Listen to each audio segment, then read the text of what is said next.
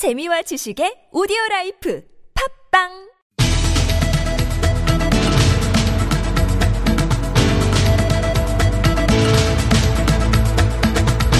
미디어 관련 이슈의 논점과 사실관계를 짚어보는 미디어 광장. 도쿄올림픽이 우여곡절 끝에 개막했습니다. 코로나19 우려와 폭염 속에서도 선수들은 열심히 경기에 임하고 있는데요. 그런데 올림픽 정신을 꺾는 일부 보도들 때문에 눈살이 찌푸려지고 있는 것도 사실입니다. 가장 논란의 중심에 서 있는 것은 MBC였고요.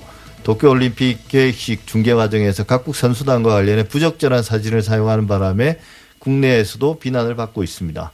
근데 이게 한 방송사의 문제는 아닌 것 같고요. 우리 언론들의 스포츠 중계 보도는 지금 어떤 모습이고 또 어떤 문제점들이 있는지 오늘 미디어 광장에서 정리해 보도록 하겠습니다. 이종임 서울과학기술대학교 IT정책전문대학원 강사 어서 오십시오. 안녕하세요. 예, 우리가 MBC 이야기는 좀 이따 해보도록 하고요. 스포츠 중계에서 이제 반복되는 문제점들이 많습니다. 오늘 광장에서 이야기해 볼 텐데요. 뭐 어떤 메달이 값지고 또 뭐 설사 경기에서 성과를 못 냈다고 해서 선수들에게 야유와 비난을 보낼 자격은 누구에도 없는데 오히려 언론이 이런 것들을 부추기고 있다는 지적들이 많습니다. 이 올림픽을 다루는 미디어의 행태들 중에 박사님이 볼 때 어떤 점이 가장 아쉬웠습니까 이번에? 말씀해 주셨듯이 사실은 올림픽 어, 중계 방송이 워낙에 그 시청률 경쟁에 매몰되면서 사실 올림픽이라는 올림픽 정신에 대해서 저희가 잊은 것은 아닌가라는 생각이 들 정도로 너무 경쟁 중심으로 방송이 되고 있다라는 게 가장 큰 문제인 것 같아요. 사실 스포츠는 어, 상호 이해와 협력의 어떤 성과 그리고 또 국제사회의 갈등을 풀고 세계 평화를 위한 다양한 노력들 중에 하나가 스포츠고 또 올림픽 인데요.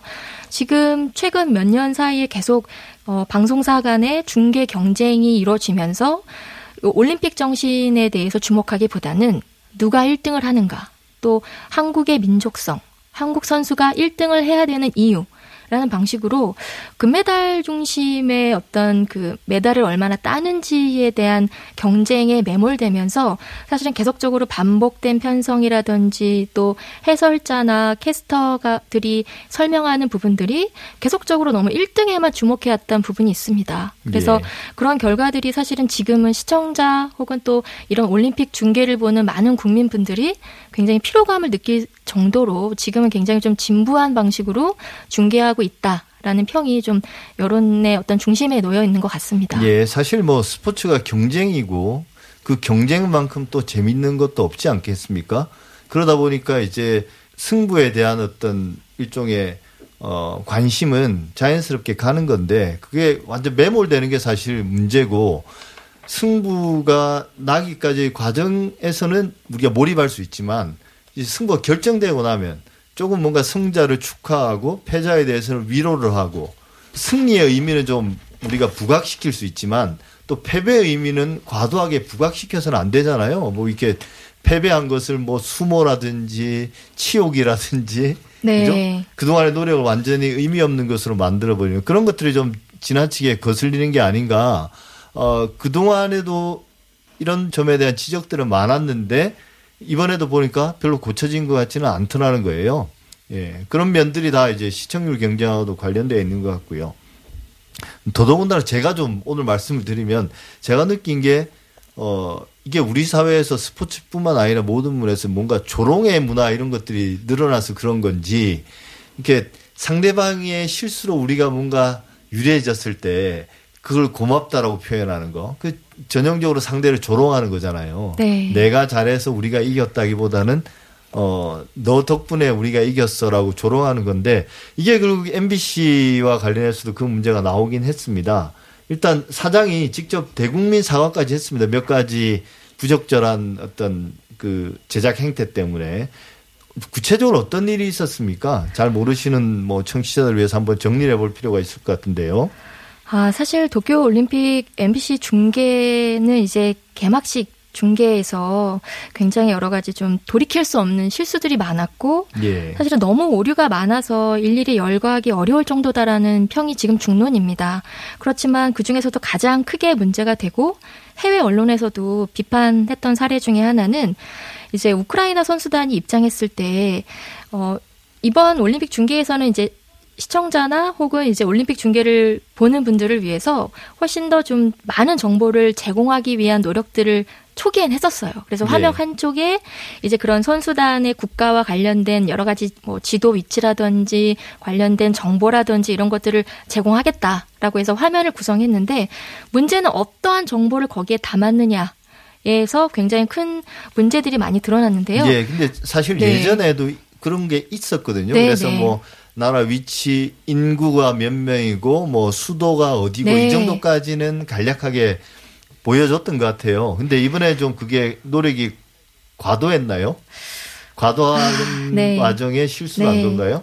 글쎄 이제 이 평은 아마 청취자분들께서도 다 해주시고 계실 거라는 생각이 드는데 우크라이나 선수단이 입장할 때 화면 한쪽에 체르노빌 원전 폭발 참사 사진 그래서 체르노빌 발전소 사진을 띄운다든지 예. 근데 사실은 이 사건은 1986년에 최악의 원전 폭발 사고이지만 사실 굉장히 많은 사망자를 냈고 지금까지도 그 후유증이 이어져 오고 있는 그렇죠. 정말 가슴 아픈 사건인데 이것을 스포츠에 참가한 우크라이나 선수단의 바로 옆에 이런 장면을 띄웠다라는 것도 굉장히 문제고요. 이것뿐만 아니라 또 많이 언급된 사례 중에 하나는 IT를 소개할 때 어, 대통령 피살 사건에 대한 그 관련된 뭐 사진 그리고 멕시코 언론 기사 대통령 암살로 전국은 안개 속이라는 문구를 너무나 자세하고 친절하게 같이 내보냈다라는 부분들이 있습니다.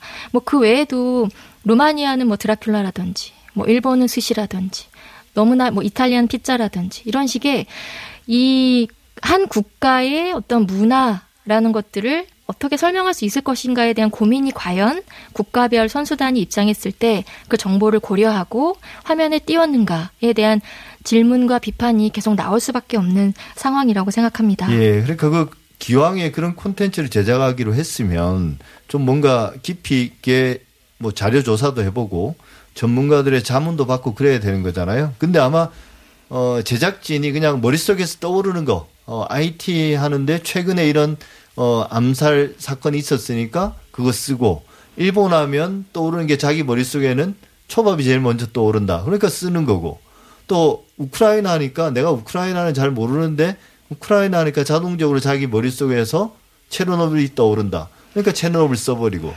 이런 식으로 만들 것 같으면 그냥 안 하는 일만 못한 거잖아요. 그 제가 앞에서 말씀드렸지만 사실은 올림픽이라는 것에 대한 이해가 얼마나 제작진이 올바른 이해를 하고 있는가에 대한 질문부터 할 수밖에 없는 것 같아요. 예. 올림픽 스포츠 중계라는 것이 스포츠 정신, 뭐 공정한 경쟁뿐만 아니라 각 국가의 문화라든지 출전 선수들의 개성이라든지 여러 가지 종합적 이해가 전제되어야지만 해설도 할 수 있고 중계도 할 수 있는 부분이 있는데 이런 것들이 개막식에서부터 이렇게 틀어지고 뭔가 잘못된 부분이 드러났기 때문에 그럼 그 외의 준비들은 어떻게 했을까? 에 대한 여러 가지 고려 짐작이라는 것들이 같이 갔던 것 같습니다. 예, 이게 사실 큰 논란이 됐고 더더군다나 또 외국 언론에까지 알려져서 어, 비판을 받지 않았습니까? 어떤 반응들을 보였습니까? 어, 해외 언론에서도 많이 다뤘는데요. 우선 뭐 CNN 같은 경우는 MBC의 이번 시도를 모욕적인 고정관념 으로서 각 국가를 이렇게 소개했다라는 부분 그리고 이제 이게 이것이 왜 큰 실수인가라는 부분은 TV 중계의 어떤 이런 정보 라는 것들이 시청자들에게 익숙하지 않은 국가와 선수에 대해서 배울 수 있는 정보를 전달받을 수 있는 진입 방법 이기 때문에 이러한 중계가 어, 이 중계에서 전달하는 정보가 굉장히 중요한데 고정관념도 굉장히 모욕적인 방식의 개념들을 가져다 썼다라는 비판을 했고 또 제가 앞, 앞서서 같이 사회자님과 설명했던 그런 사례들도 다 소개를 했습니다. 그래서 이런 부분 그 영국 가디언지 같은 경우에서도 마찬가지로 그런 우크라이나나 뭐 이탈리아 사례나 IT 사례 같은 경우에 대해서도 굉장히 비판을 많이 했고 특히나 체르노빌 참사 사진을 사용한 것은 정말 너무나 큰 실수. 라고 얘기를 했고요. 그 외에도 마셜 제도는 한때 미국의 핵실험장이라고 묘사한다든지 뭐 여러 가지 그런 IT의 대통령 피살 사건 이라는 것들을 소개했다라는 부분에 대해서도 비판을 했고 또 저희가 조금 가디언지의 그 또 귀담아 들어야 할 부분은 예를 들면 시리아의 경우에 굉장히 풍부한 문화와 유적지 가지고 있는 국가이지만 그렇죠. 계속 10년 동안 계속된 내전으로 유명하다. 이런 식의 방식으로 네. 소개를 했다라는 부분들을 봤을 때 해외 그 외에도 뭐 워싱턴 포스트나 뉴욕 타임즈나 굉장히 많은 그 신문사, 언론사, 방송사에서도 이 사건을 굉장히 실시간으로 빠르게 다뤘고 비판을 했습니다. 예, 사실 이게 우리나라 언론의 고질적인 문제하고도 관련돼 있습니다. 우리가 세계를 알아 나가는데 우리 말고 외국을 알아 나가는 데 있어서 그 나라의 어떤 문화나 역사들을 조금 이해하려고 하기보다는 당장에 일어난 어떤 자극적인 뭐 오보로 밝혀졌지만 무슨 인육 케밥이라든지 다음 올림픽 때는 그 나라를 소개할 때 인육 케밥 사건이 있었 만약에 그게 실제 있었던 일이라면 그렇게 보도할 거 아닌가요? 그러니까 우리가 어 이 바깥을 보는 시선 혹은 그 정보를 얻는 기본적인 그 경로들을 한번 조정할 필요가 있을 것 같습니다. 결국 우리가 외국을 아는 것도 실제 외국에 가보고 그 나라를 경험하는 경우는 극히 제한적이지 않습니까? 결국은 언론 보도를 통해서 많이 알게 되는데 언론이 그동안 그런 식으로 유도해 본 측면도 있는 것 같습니다. 자극적이고 뭔가 조롱하고 그 나라의 부정적인 것들만 계속 보도해 온 거. 어, MBC 관련해서는 이제 국내 언론이 여러 보도들을 하면서 문제의 배경을 MBC 스포츠국 조직 개편, 어, 대단히 축소 개편을 했죠. 이것과 연관지어서 이제 보도하는 경우들이 많이 나왔는데요. 그 박성재 MBC 사장은 대국민 사과에서 조직 개편으로 인한 구조적 문제점이라는 지적에는 동의하지는 않았던 것 같습니다. 좀 일반화시켜서 이야기를 했던 것 같아요. 어, 그게 문제하고는 상관없는 건가요? 어, 우선은 그 사, 기자회견에서 박성재 사장은 그렇게 설명을 하긴 했지만 인력 쇄신 혹은 뭐 구조 조정이라는 것과 거리를 둘 수 있는 문제는 아닌 것 같습니다. 왜냐하면 어 예를 들면 지난 5월에 전국 언론 노동조합 MBC 본부 같은 경우는 노보를 통해서 본사 PD들이 해설자 섭외, 방송 편성, 올림픽 경기 중 실시간 대응을 위한 자막 시스템, 편집 시스템, 정보 검색 시스템 등의 부조 설비 확충으로 정신없고 또 MBC 플러스 PD 두 명이 합류했지만 여러 가지 다양한 올림픽 중계를 준비할 수 있는 인력이 굉장히 부족하다라는 얘기들을 어, 여기에서 이렇게 전하기도 했었거든요. 네. 물론 이게 조직 내의 문제이기 때문에 사실은 많은 국민들이나 시청자들이 이런 이슈까지는 접하기 어려운 부분이긴 하지만 내부적으로 그냥 구조조정이라는 방식으로 문제를 해결하려다가 보니 어, 올림픽 중계가 또 모두 아시겠지만 굉장히 실시간 실시간의 어떤 그 빠른 정보를 짧은 시간에 압축적으로 정확하게 전달을 해야 되거든요. 그러려면 스크린이라든지 뭐 여러 가지 데스킹이라든지 이 정보가 정확한지 아닌지라는 것도 굉장히 빠르게 정리해서 그 뭐 국민들이나 혹은 뭐 방송을 보시는 많은 분들에게 전달을 해야 되는데 그러기 위해서는 인력이 굉장히 중요하고 그 구조 조정이 어떠한 방식으로 이루어졌는가에 대해서는 직접적인 문제의 원인은 아니라고는 하지만 실제적으로는 사람이 하는 그 방송 중계 방식이기 때문에 저는 이 구조조정 이슈가 굉장히 중요하게 영향을 미쳤다라고 봐야 되지 않을까 예. 싶습니다. 근데 굳이 이제 주요 방송국들이 모두 이 올림픽 그 같은 화면이잖아요, 결국.